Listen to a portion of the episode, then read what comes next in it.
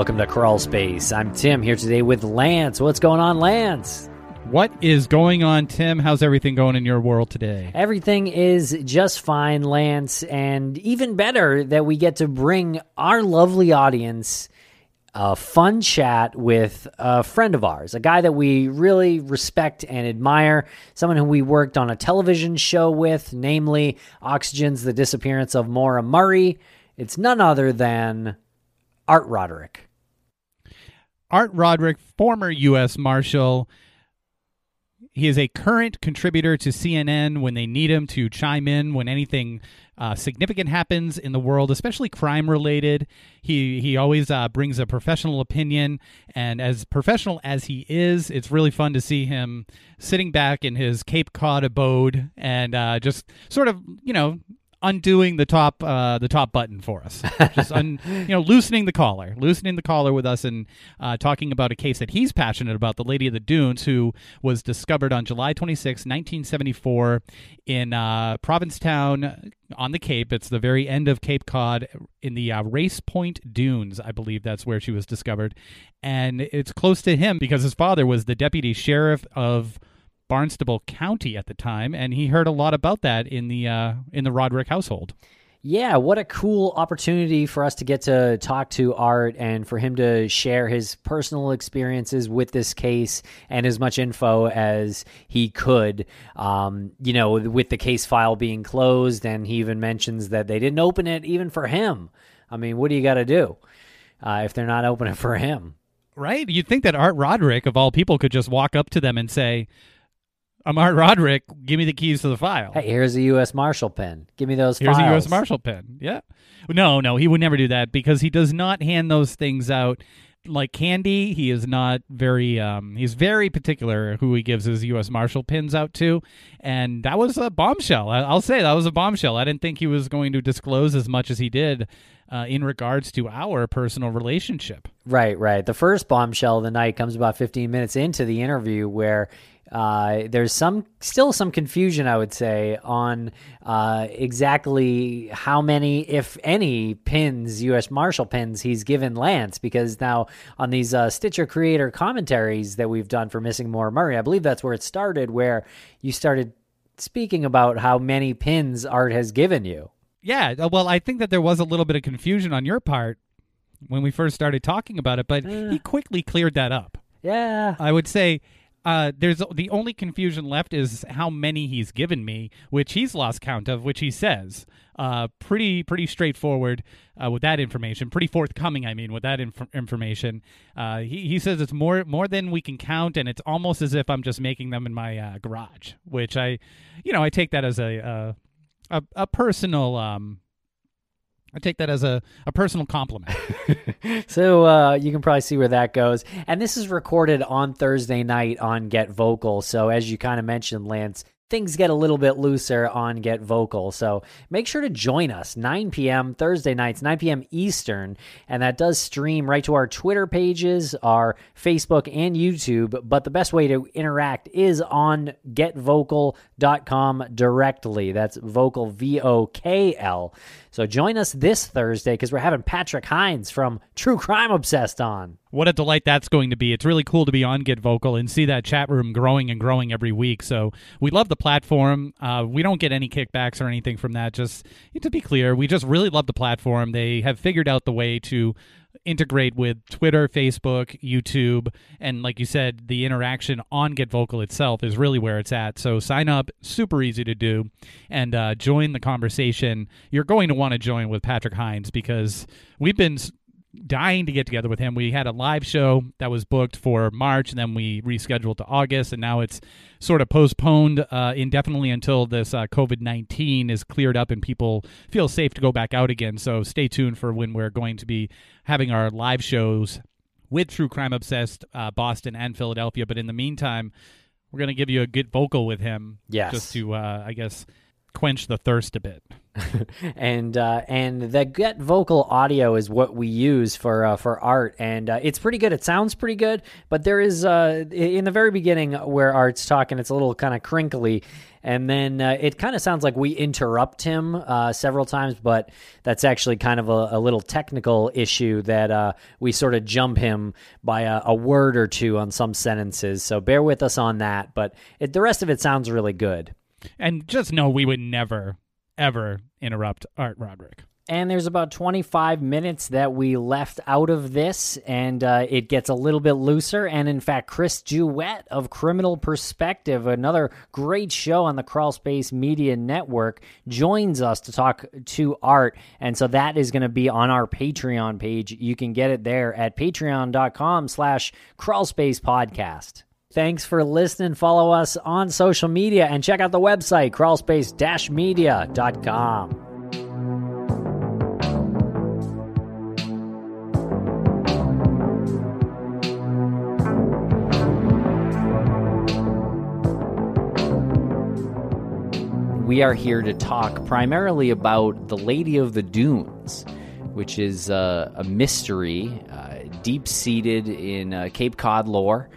and um, it's, it's something that's very close to you. It is. Uh, um, uh, you know, the Lady of the Dunes uh, was actually found in Provincetown, the very tip of Cape Cod, or P Town. Raised up there. Both sides of my family, generationally, are from there. Um, and uh, you know, obviously, I have a lot of aunts, uncles, cousins down there, still to this day. And uh, uh, the town near and dear to my heart. And I uh, went back in probably 2004, and uh, it was a beautiful June day. And I said, "Boy, I miss this place. There's nothing, nothing like Cape Cod when the skies are clear and the sun's out. It's the bluest of blue skies, and uh, and of course, Provincetown, very beautiful little town. Uh, and luckily, they have kept it that way. Okay, and how far back does law enforcement go in your family? Because we were we've talked about your your history. You okay? My my actual question is: Are members of the Roderick family on the poster behind you? Um, no, they're not. the poster behind me um, is a historical poster from like 1989 uh, that celebrated our 200th uh, anniversary uh, of the U.S. Uh, Marshals, uh, which were uh, brought about in 1789. Uh, so we put out a series of posters back in 1989 to commemorate the bicentennial, and this is just one of the posters, and it's got several old badges and and uh, pictures of of marshals back from the 17 1800s. So uh, it's it's more of a commemorative piece than anything to do with my family. But but your family is pretty steeped in in law enforcement, and when the case came about, the Lady of, of the Dunes that happened uh, July 26, nineteen seventy four, uh, you have memory of your father uh, discussing this this case. Oh yeah, absolutely. I was I was uh, 18 years old, and I was commercial fishing with one of my father's brothers at the time on an Eastern dragger, 75 foot Eastern dragger called the Jimmy Boy and um, uh, July 26, 1974 was a Friday. So I was, we, that's the only day we don't go fishing because the markets closed that day. Uh, and I specifically remember when this all came about, my father was, um, my father was one of the first criminal investigators in the army back in, back in World War II. Uh, he fought in World War II in the Pacific Theater and became an MP or a criminal investigator afterwards, and was stationed for many years in Japan, helping the Japanese establish a civil police force. He retired in 62, 1962, came back to Provincetown and was actually on the Provincetown Police Department for a couple years, and then became a deputy sheriff in Barnstable County. And he worked out of the Orleans uh, courthouse, which is the second district court here on Cape Cod but he was also the bailiff in Provincetown. Um, so if anybody got any trouble, you would see my father to get out of jail and then show up for your approved time at court. But my father uh, was in law enforcement for many, many years. Uh, my wife's a U.S. Marshal. My sister's a DEA agent.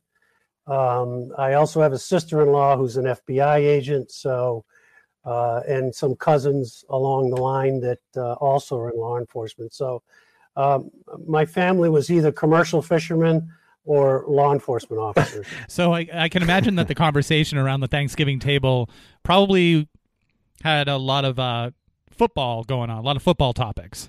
Uh, a lot of topics going on, let me tell you, uh, and and obviously with all the events that have occurred here recently, uh, we've had many conversations about what's going on today in the United States. Well, that's interesting. Um, actually, we uh, have Pi Rational there. She said uh, the family reunions must be amazing. What do you? How does that? Uh, when you do get together with your family, and you just mentioned all of the going ons today, and do you expect when you get together with your family and you have different generations talking is is everybody kind of coming from a different point of view or do you all have i guess sort of the same point of view and you're just saying well, you know this is how we adapt to these times and can we raffle off an invite now that would be interesting because we do check our guns at the doors. No, I'm only. oh, you don't check your guns at all. Um, yeah, yeah. The the um, uh, I think it's like any other family. You know, you come from a large family, and everybody has varying different points of view. Um, so you know, although we have a lot of law enforcement people in the family, we have a lot of people that aren't, and uh, I've got you know sisters that are involved in public service, uh, nursing, and school teachers.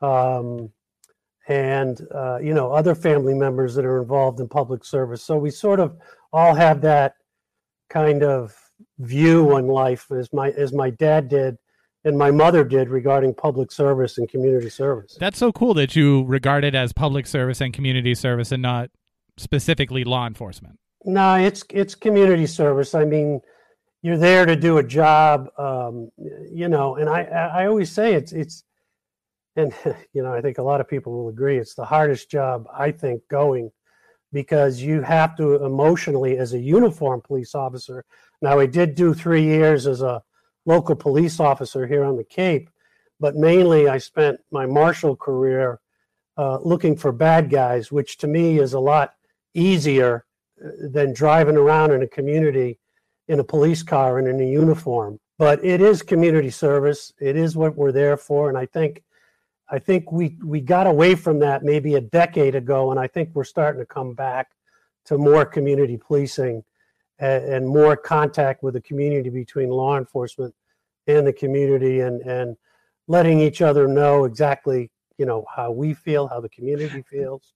So you know, even though a lot of this is going on pretty bad right now, it's horrible, horrible situation going on. Uh, you know, I think it has gotten better over the past decade. You said something interesting that it's easier, and maybe I misheard you. You said it's easier to be the guy who's catching the bad guys as opposed to being in uniform driving through the communities. Well, it, from the perspective of when I'm looking for a fugitive, I know what I'm looking for, I know what I'm going after. A police officer in uniform doesn't really know if they pull somebody over for speeding exactly who they have in that car. I can't tell you how many times major, major criminals have been caught because they've run a stop sign or they've run through a traffic right. light. So being a police officer, you're basically sort of you've got a target on your back in one form or another, and you never know what you're walking into. It, at least as a marshal, you know, you when you're when you're going after bad guys, you kind of know it's dangerous right up front. So you're going to be you're going to be ready for just about anything. Whereas a police officer, uh, you really don't know what you're walking into. Well, Art, uh, we are all very impressed with uh, with your background, uh, but no, none more than Lance. And you know, Lance has been talking lately a lot about uh, the U.S. Marshal pins that uh, that that you've given him, um, the, the, handful of them. Um, so I just wanted to, to confirm how many how many pins you've given Lance. I'll just before you I, I had right. no idea. He, he must be making them. He's making them in his basement. No, stop it. Now. Stop it. Now we've been talking about this. There's photographic evidence of you giving me a pen when we were hiking Mount Carrigain. Yeah. You Tim is in front of us. You're clearly giving me a pin. You you have tears in your eyes because it was so emotional for you. And and I Well, well, the tears, the tears, the tears didn't have anything to do emo- with emotion, as you recall. That hike was pretty treacherous. But we, we got through it together. After you gave me that pin on the hike, we got through it together. Yeah, Yeah. there was a Yes, bond yeah. formed at that moment. It I feel like it was great. It was great. Um, I was I was gonna wear all of them tonight, but I didn't want to embarrass. Uh, I didn't want to embarrass you or you know or me because I haven't gotten or, any. or, or Tim mostly. Yeah. Right, I didn't get I didn't get one on the top of my Mount Carrigain. So, but Yeah, your- Yours is in the mail. Well, I'm glad we finally cleared that up because Tim Yeah. didn't believe me. I feel like we didn't clear anything up, I think, actually. I think it's very clear now. All right, Lady of the Dunes.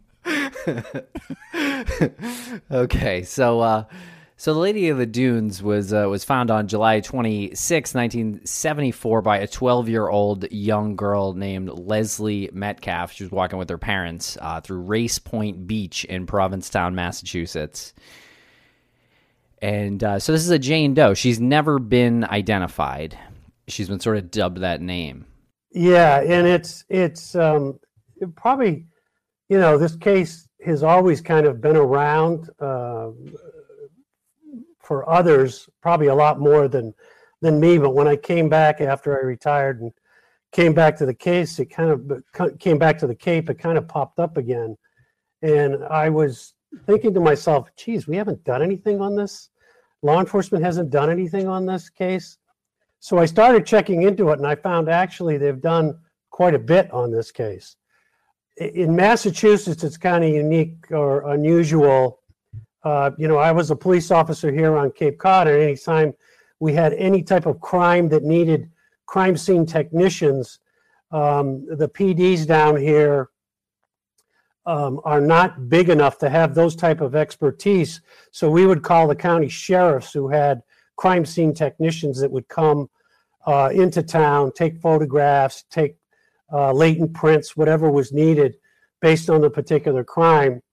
And sort of that's what's happened here. Provincetown Police Department is a small PD. Uh, Detective Meredith Lobur has the case currently, but it is actually under the investigative jurisdiction of the Mass State Police, which are under District Attorney O'Keefe here in Barnstable County.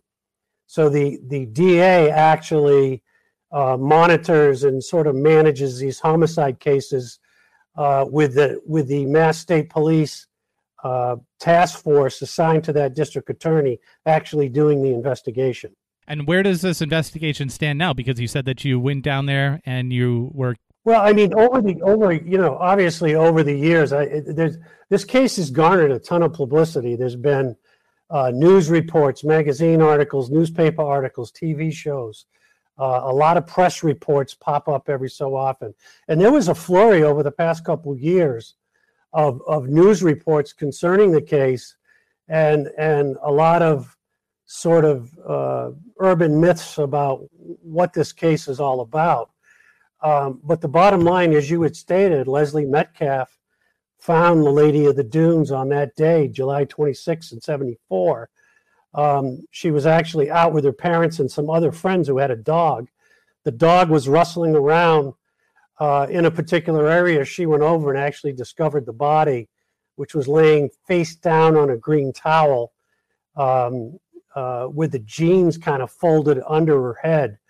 Uh, she was almost decapitated. That's how badly her throat was cut. And then her hands had been cut off and removed, and there was pine needles in the area where her hands should have been. Um, and she was she was uh, decomposed. I mean, you're talking July on the Cape. It gets pretty warm there uh, in the days, but the the ME sort of established the time of death ten days to three weeks prior to July 26th. when you said that she had pine needles where her hands used to be, that's because her hands were amputated. Was it some sort of like, um, did it strike anybody as being uh, like a ceremonial type thing, or or like a? It, it it's hard to say because that's that's the description we have, but um, you know this was 1974. The chief that originally had the case, Chief Jimmy Meads, was a good friend of, of my father and of my family. He has since passed away. Um, Warren Tobias, who uh, I actually played high school football with, uh, was a detective with the Provincetown PD. He actually picked the case up, and now Detective uh, Lobur, Meredith Lobur, has the case currently. Now they're sort of monitoring it and working with the state police. So um, a lot of things have been done over the years. There's been a lot of uh, speculation come out as to who she is, what she is. I mean, apparently she had some major, major dental work done uh, in the area of thousands of dollars worth of gold work in her mouth. Now, several of her teeth had also were missing. Mhm. Um, so it, it was it, it appeared that somebody was trying to hide her her identity. Um, you know, we got no fingerprints here. Uh, some of the teeth were removed. You know, so dental records are a little more difficult. But uh, you know, a lot of things have happened over the years. A lot of speculation as to who possibly could have done that and where and who this woman actually Right. is.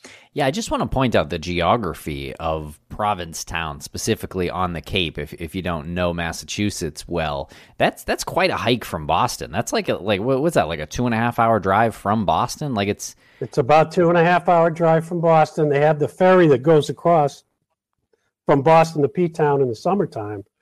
Uh, but it's it's a haul. So and you could drive the entire length of Massachusetts in about three hours, east to west. So so it's you know geographically speaking, the the the distance from Boston to Provincetown isn't isn't great. It isn't that. It, it shouldn't represent two and a half hours.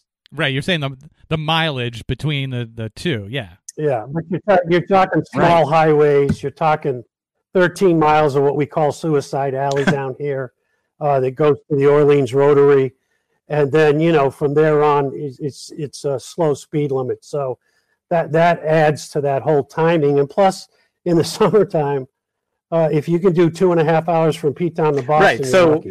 There's no random killer that just happens to be in P Town, the way a random killer could happen to be in the middle of the of the state, unless they'd been there for a little while, or maybe there was like drug activity or you know, there there have been random killings down there. They don't occur very often at all, but uh, you know, probably seven years prior to this, you had Antone Costa, who was a serial killer who killed several women down there, but he was from P Town. Um, Huh. And you've had other homicides down there. I remember my father working uh, as a court officer. He had to go. Um, a lot of times they took juries out to murder scenes and uh, you know he would be the court representative there, uh, making sure the jury was wasn't uh, you know molested or or talked to or anything like that. And he used to do that quite a bit. I mean, it's it's it's rare, but it does happen down here. And we've had serial killers in this area, not only Antone Costa but Hadden Clark, um, another prolific serial killer. Uh, we've had other criminals that come down here. You know, Whitey Bulger has been implicated in this particular homicide. Um, of course, he apparently took that to his grave, whether it's a yes or a no. Um, but he denied any any uh, involvement in this particular Because that was- kind of his signature, right? The removal of the teeth, the removal of anything that would be like a distinguishing characteristic, distinguishing feature. Exactly, and and it, uh, the thing that kind of adds to it is is uh, the initial reports indicate there was no sexual Right. assault. Um, so it wasn't like some type of sex crime or some some you know sex crime that got out of control and they ended up doing that. I mean, you don't cut somebody's hands off uh, like that unless you want to uh, possibly hide their identity. Before it goes uh, unnoticed, and I just want to, um, I guess, remind myself on it. Shannon said that detail about the jeans weirds me out every time. What's the detail about the jeans? well, the jeans were apparently folded like a pillow. Right. um, uh, either under her head or right next to her body. So it appears, you know, when you talk about uh, individuals that that try to make somebody comfortable after they're dead, or try to assume that, hey, I'm I'm going to make this this person comfortable. Usually, there's some connection between that individual and the victim, uh, and usually they play on that. The problem is, it's very hard to investigate almost impossible to investigate this particular crime or any crime where you don't have the identity of the victim. Right. Yeah, yeah. And wait, what what is what we know about the victim? Uh, tell tell us about her. I guess. She was, uh, like I had mentioned, dead 10 days to three weeks. She's between the age of 25 and 39. She's about five feet, six inches tall. She had an athletic physique, auburn hair. And, and another thing that was mentioned was that the blanket that she was laying on or the towel that she was laying on was undisturbed. So, you know, you can draw whatever conclusion you want from that. Uh, but there was some blood in the area, there was some tire tracks, and there was some footprints. Um, unfortunately, you know, when you think back to a case to 1974, the evidence room for the state police and for the PD had been moved a couple times, and unfortunately, it appears it appears what I'm hearing is that all that evidence is lost. What? I thought you were about to say all the evidence from 1974 after a couple of moves was securely kept in a airtight room. And no, No, unfortunately, Damn. unfortunately, I mean, eh, you do the best you can. You know, cold cases. Uh, you know, I think everybody's watched enough cold case shows to realize that.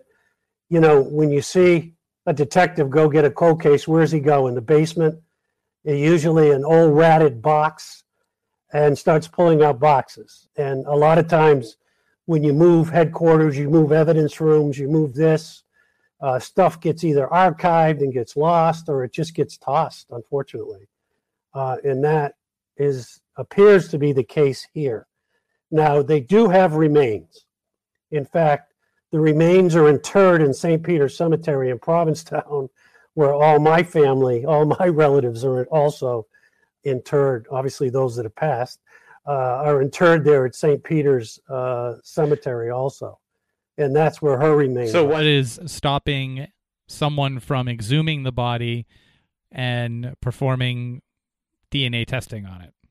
Well, the body's been exhumed Right. like twice already. You know, as we as we've moved through the decades and DNA has gotten better, uh, the body's been exhumed twice. And I think probably when we started talking about this case a year, two years ago, um, I myself had a conversation with the district attorney and talked to the Mass State Police, and you know started going over different scenarios that we could do specifically with some of the stuff I had done on the Alcatraz escape case involving DNA.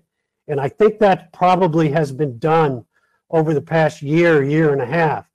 Now, the problem is what's left is not much, it's just bones. And they're not all the bones, you know, some of them have already been removed for, for DNA testing over the past couple decades. They do have a DNA profile. Um, and I think probably over this past year, they have tried to do another DNA uh, genealogical type uh, DNA profile, and we're not exactly sure where that is right now. Uh, the district attorney's office and the Mass State Police, of course, aren't going to share that openly. No, what? Um, what with me uh, why not. not with you? You can't just walk in there and say, Hey, Hey, it's art. look at the pin. It's Art. It's Art Roderick. Yeah, you know, I, I know a lot of the state troopers and and the district attorney actually was a police officer in the town right next to where I was a police officer, and he knows my father. But can I walk in there and demand to see yes a case file? No. I mean, this is an this is an open homicide case, basically. So it's they're just not going to open the case files, especially now when they might be onto something good. I mean, for all we know, they could have done this genealogy charting and and figured out Let this be on. a message to people. who are you know the citizen detectives we all we do appreciate the work that i say we like i'm a u.s marshal too um i'm like an honorary one anyway yeah, um, I mean, at least. at least at least an honor- honorary Yeah. one but you you you hear this over and over that people will submit evidence or what they think is evidence or they'll submit a lead to law enforcement and then they don't understand why no one got back to them to to tell them where that lead ended up or or what became of that lead art roderick who literally has was has been born into law enforcement and and was in the U.S. Marshal. Uh, division. I mean, the you were part of Homeland Security as well. I mean, your your resume is extensive. Not even you can say, "Listen, just cut me some slack. I need to know this." That that is those are the rules, and not even you can be one to break those rules. Oh yeah, sorry, Shannon, and dashing in that jacket. Shannon just wanted to add that. Yeah, what if you wore that jacket in there into the police station? I feel like No, I don't. I don't think wearing any type of jacket's going to make any any any difference. I, I and I'll tell you, I you know having you know I worked at CNN for three and a half years and did the talking head thing with them, and I always used to tell I always used to tell the the anchors or the public, hey, listen, when when law enforcement is quiet and they're not providing a ton of information, then generally they're working on something fairly decent and they don't want to blow the lead by putting it out there. Uh, there's always a public safety issue that that law enforcement looks at, and in this particular case, we're talking a case from 1974 that every couple years seems to generate a lot of press and a lot of interest. Uh, you know, we had the Joe Hill thing.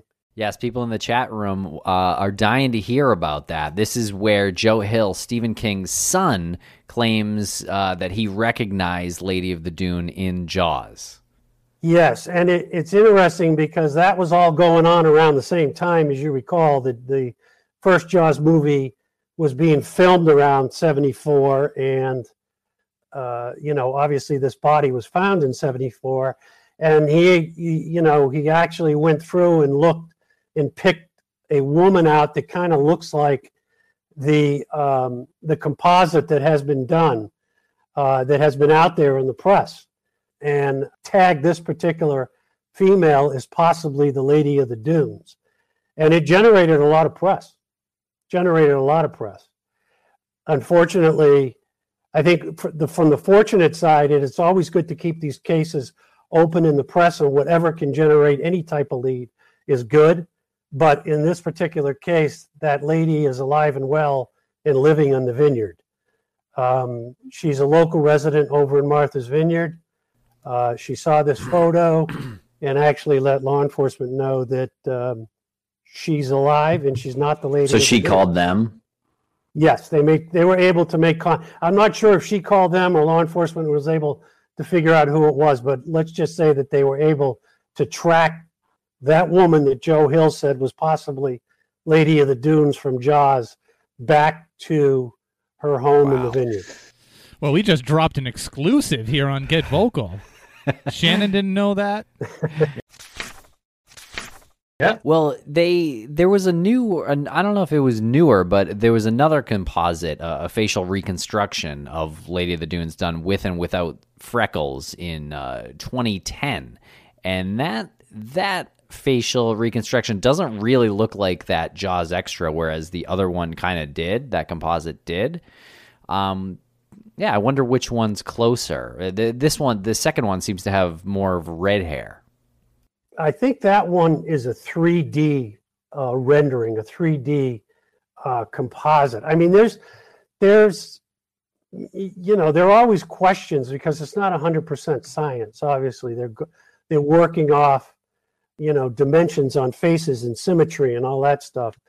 Um, and then they have software programs out there that can do that now and age people.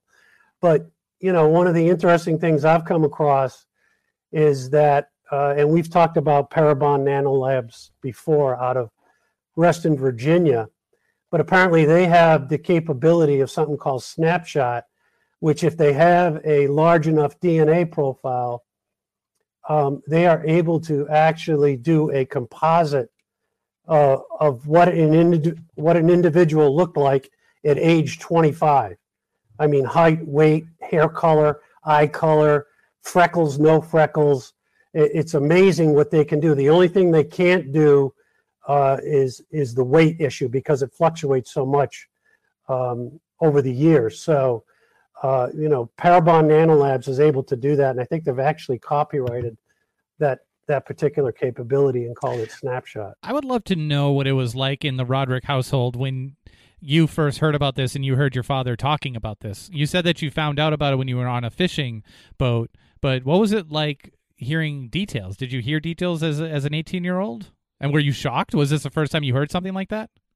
No, it was no because I was I was around when the when Antone Costa was was killing women uh, in Truro and in in in uh, Provincetown. Um, so you know, I heard my father talk about a lot of stuff uh, that he was doing at the courthouse. But of course, I'm 18 years old, and it's a Friday, so the mark fish market's closed.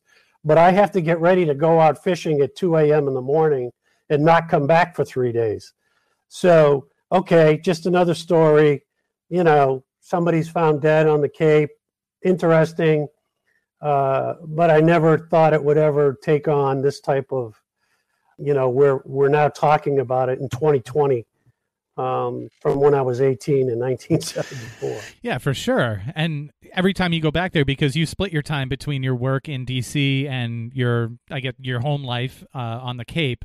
When you go back there, you're you must be reminded every time you cross over into, you know, through like uh like over the what's the bridge, the Bourne Bridge. How how soon as you as you're entering into the Cape do you start thinking about the Lady of the Dunes?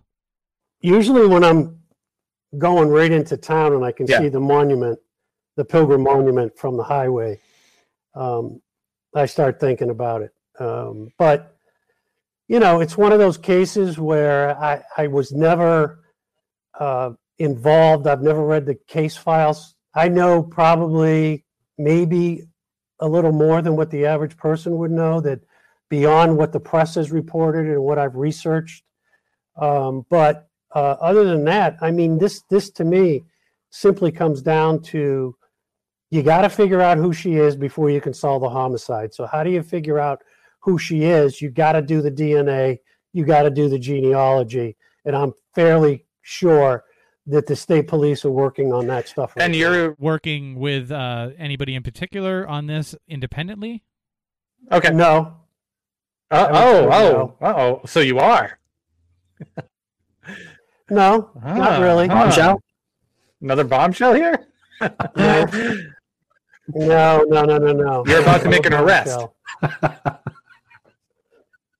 no, hey, you know, there, there's going to be two parts to this thing. And the biggest part right now is figuring out who she is. Once that's done, that's a huge leap. I mean, that's a light year leap ahead of where they've ever been since 1974.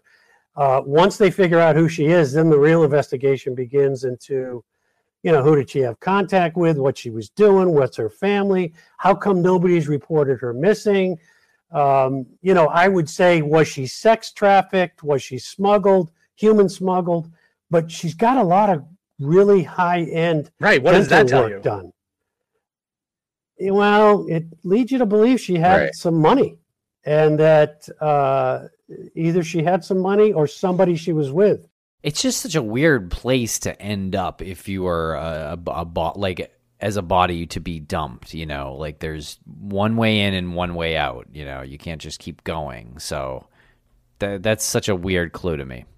and and it's also those beaches race point herring cove beach that whole area is is uh, you know provincetown is mostly other than the little the town itself is mostly national seashore um, so it's all federal land and um, it, but it's very well traversed so uh, somebody was going to find that body uh, and it's july Yeah, I was just going to ask that. This is just a couple of weeks after the 4th of July, which I imagine is a huge time of the year for uh, Provincetown. How, do, how does one get away with doing all of that to a human being in one of the most public places on, you know, in, the in the state at that time? Yeah, I mean, I you know th- that that's the other thing. We don't know where she came from. We don't know where she was prior to her body being found. So, uh, you know, was she in town? If she was in town in Provincetown in July, uh, there's tens of Yeah. thousands of people there, and it's a small, small town. Uh, you can mix in and get lost very easily. Uh, people are always walking the beaches at night um, and uh, you know that that's whoever did this, whoever put it there, I'm sure knew uh, that at some point in time soon after. Right. They didn't try to bury uh, her. The, do you know what her hands were cut off with? Uh, no, I, I haven't seen the original uh, autopsy report, so I don't know if it was a straight cut or, you know, I, I, I didn't see. I haven't. I, I don't know how the hands were cut off. Was it done with a saw, with a blade, whatever? I And don't. teeth I were don't know. removed. This seems somewhat professional to me. Yes. It it does sound Right. like. How do you remove yeah. teeth? Pliers. Yeah, and, and her and she was almost decapitated. So, I, you know, I don't know if they gave up on Oh. that. Do you think that it might be Um, more than one person? It could be more than one person, but um, you know, they have a set of vehicle tracks and a set of uh, footprints. Uh, unfortunately, we're talking about beach sand, um, so there's there's you know probably the tire prints are more distinguishable than the footprints. Were there a lot of Vehicles on the on the beach at the time. Was it a beach that they allowed the vehicles on? portions of Race Point they did back then. Uh, in fact, I used to go out there all the time on uh, four wheel driving. You know, you get your over the sand permit, and you would go out to where we'd go to the other side of of Race Point Light, which used to be called or still called Hatches Harbor, and we would stay out there, and there'd be, you know, multiple family members out there, and friends and relatives and everything would kind of stake that area of the beach out out there. But yeah, there was there's there's used to be at that point in time a lot of four wheel drive trails And- out there. With the hands being removed, other than um, not being able to identify the body, is there any theories about why that that would be the case? Was there anything maybe an, another like uh, connective case that you can look at where hands were removed or anything like that? They've looked. I, I can tell you investigatively, they've looked at every possible avenue from serial killers. You know, the two that I've mentioned already. Uh, well, specifically, Hadden Clark was was looked at for a while. Whitey Bulger was looked at, um, but I, I think it comes down to the fact that they that the theory I've heard is that they believe that that the hands being cut off were just Okay, identity and- issue. We have Luke here who also says um, sounds like a a boat prop incident. Has there ever been anything explored with that theory? Yeah, it's. I- I think the cuts were too clean, and there would have been other marks, you know, uh, on the body at that point. It wasn't like she was washed up or she was in the water. right? Her head, Um, her- I her mean, head was body propped with the jeans there. too. Right, exactly, and there was a, a bandana nearby also. So it wasn't like she was out in the water and got hurt and then came up on the beach. Uh, it was more like she was. right, and there is some signs of blunt force trauma on her head. Any idea what weapon that was? Uh, no, didn't see anything to indicate any type of weapon. And I, as I recall, I don't think they actually found a a a weapon nearby. So, um, you know, blunt force trauma can be anything from a log to a hammer to a baseball bat. You know, uh, it, it can be anything you can get your hands on. Tire iron. And they've They've never found the hands. so correct. could it possibly Never be that she was maybe murdered on a boat? And then they threw the hands overboard and then Well, they could have thrown them in. They could have cut her hands off and thrown them in the Right. water at any given point, and just let the marine life take it over. Or they could have taken them. Do you think that she was murdered there, or was she placed there? Do you think her body was moved? Uh, it seems like from the blood, um, and the it looks like she was placed. There wasn't a struggle, so it looks like she was placed there, and and they say there wasn't a struggle based on the area around the body and the fact that the towel she was lying on, it it wasn't really disturbed. So it, it's hard to say. Uh, that's stuff that would be deep in the file. Uh, and it would also probably some of it would also be in the medical examiner uh, report, Right, because it- report. okay, so she's not killed right there because it didn't look like there was a struggle right there. And there would have been there- blood, s- significant blood, I think. Yeah. Right. And there was nothing in the file. Yeah, they also said she could have been she could have been sleeping. Uh, you know, was one other theory that Okay. came up. I don't. It's it's very difficult to say. And again, all that Yeah. stuff is gone. So you, we're not able to do any DNA testing. You know, the state police can't do any DNA testing on the clothing, on any of the stuff that was found uh, at the crime. Has there scene. been any significant uh, person of interest? other than the few that I've mentioned, there have been others that have come up, but not uh, people I wouldn't say were Yeah. persons of interest. Persons of interest is a pretty strong term in law enforcement. I mean, it's one step. Oh, I know what the term means. I'm, I'm basically So a U.S. would Marshal. I, I know. Yeah, but I, I, I think a lot of people were interviewed. A lot of people were talked to. Uh, even people that came forward and thought possibly she could have been their relatives, or could have been a relative of theirs, and they did some DNA testing and proved not to be.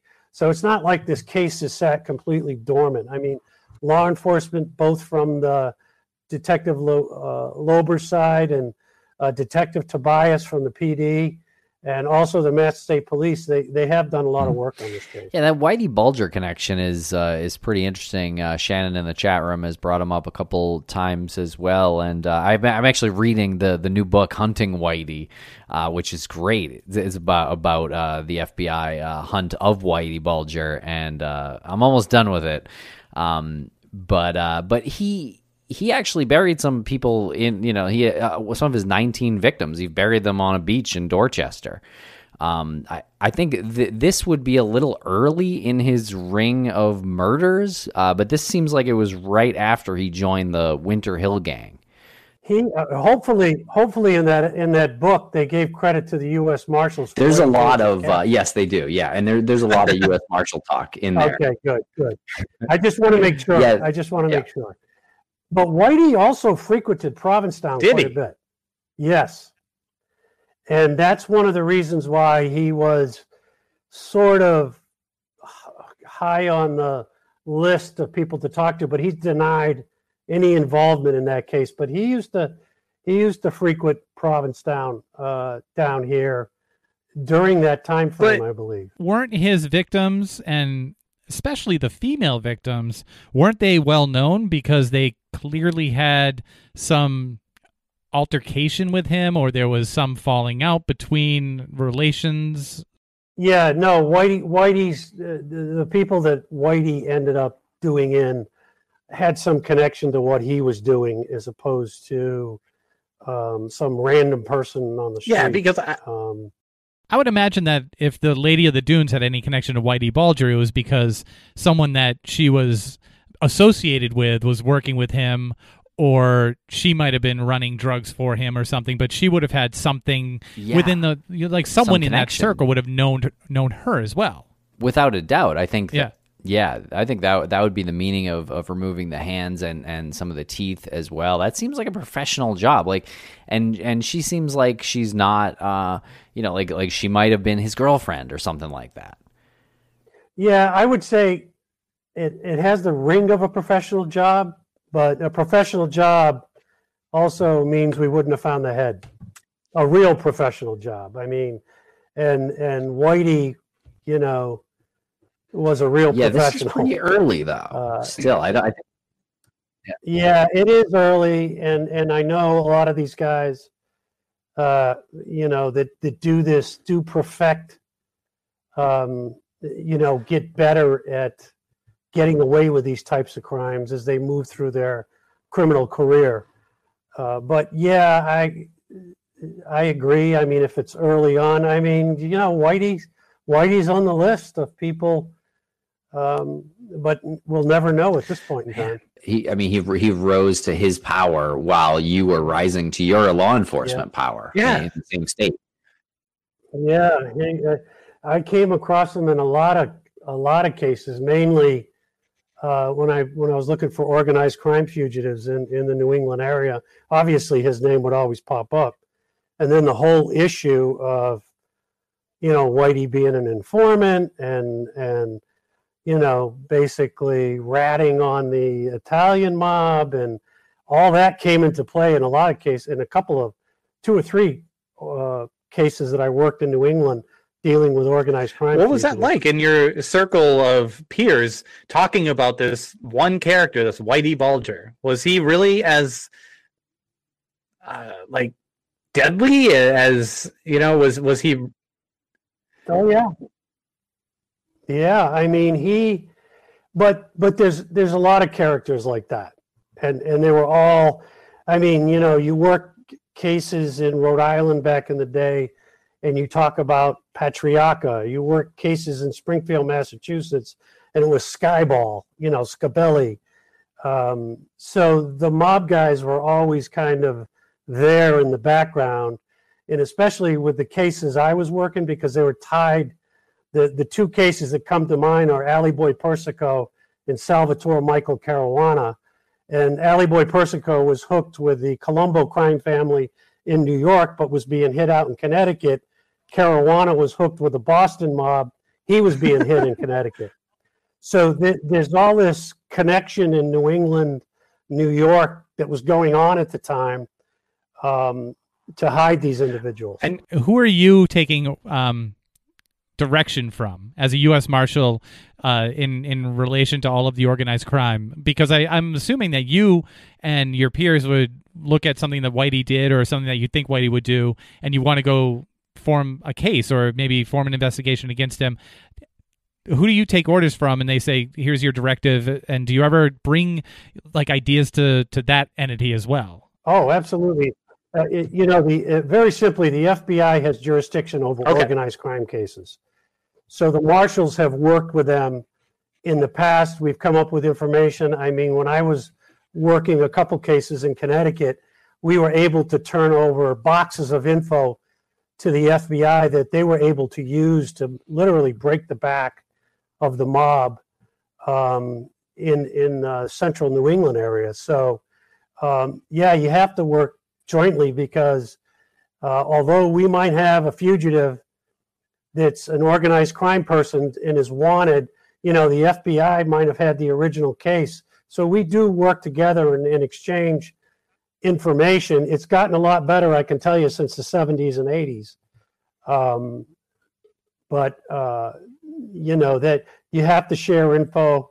Um, otherwise, you're losing a whole block of information. And, you know, we don't have a way of actually looking at what a criminal does. If you didn't catch him on Friday, how many crimes did he commit two weeks later on that following Friday? So we try to put the get these individuals in custody as quickly as possible for public safety issues. Did you have ever have any um, dealings with the uh, Isabella Stewart Gardner Museum heist? No, but that's that's another one Whitey's been been implicated in. Um, no, I did actually want to do something on- that particular case, more of a TV uh, production as opposed to uh, my law enforcement career. But um, you know, the Marshal Service uh, is an investigative agency, but really they deal their bread and butter is fugitive cases. Um, so uh, if they had located somebody and had an individual's name, then a lot of the times they'll call us in to actually find these types of individuals. So in that case, they still have no idea, you know, who who committed that robbery. Yeah. Apparently, he says in that same book, uh, or it's in that same book that he claims he had nothing to do with it. But I haven't Tim gotten to that, that part book. yet. I, the book is great. Once again, I love it. I do. Okay, so if the U.S. Marshal prime, the U.S. Marshal Service primarily uh, i- is there to locate um, fugitives, was there ever a fugitive that you were assigned to locate that made your heart maybe skip a beat, where you thought to yourself, "This is going to be, this is going to suck." Oh yeah, there, there- there's a lot of them. I mean, I when I had um, worked in Connecticut in the mid '80s, I got promoted to headquarters and basically uh, ran a bunch of cases out of headquarters in the field. So I'd done a lot of work in Jamaica um, back in the '80s when the shower posse was huge uh, down in Miami, um, and you know those individuals would love to kill a cop. Um, they don't care. You know, they've got 20, 30 killings to their name. Uh, they're enforcers for the for all the different posses down there. It's kind of died out a little bit now. At this time, it's become a lot more localized down in down in Jamaica as opposed to here in the U.S. But yeah, just about every one of them. I mean, unfortunately, since 2011, we've lost, I, I think, around 9, 10 U.S. Marshals doing exactly that, executing arrest warrants, and uh, they've been shot and killed. Uh, we've also had several uh, task force officers that are special deputy U.S. Marshals, which are local police officers that we deputize to help us out in these cases um, that have been shot and killed uh, while executing arrest warrants. I mean, when you when you go after, you know, the marshals average around hundred thousand fugitive felony arrests every year. Okay, and that's that's with all their task forces across the country, and that's domestic and also international. We go after fugitives that are wanted overseas. Uh, I, I'm sorry, that are wanted in the U.S. that are overseas, and vice versa. Those that are wanted overseas that come to the U.S. We look for those individuals also. So, uh, unfortunately, there's a lot of job security out there for anybody working in the Marshal Service in the fugitive program.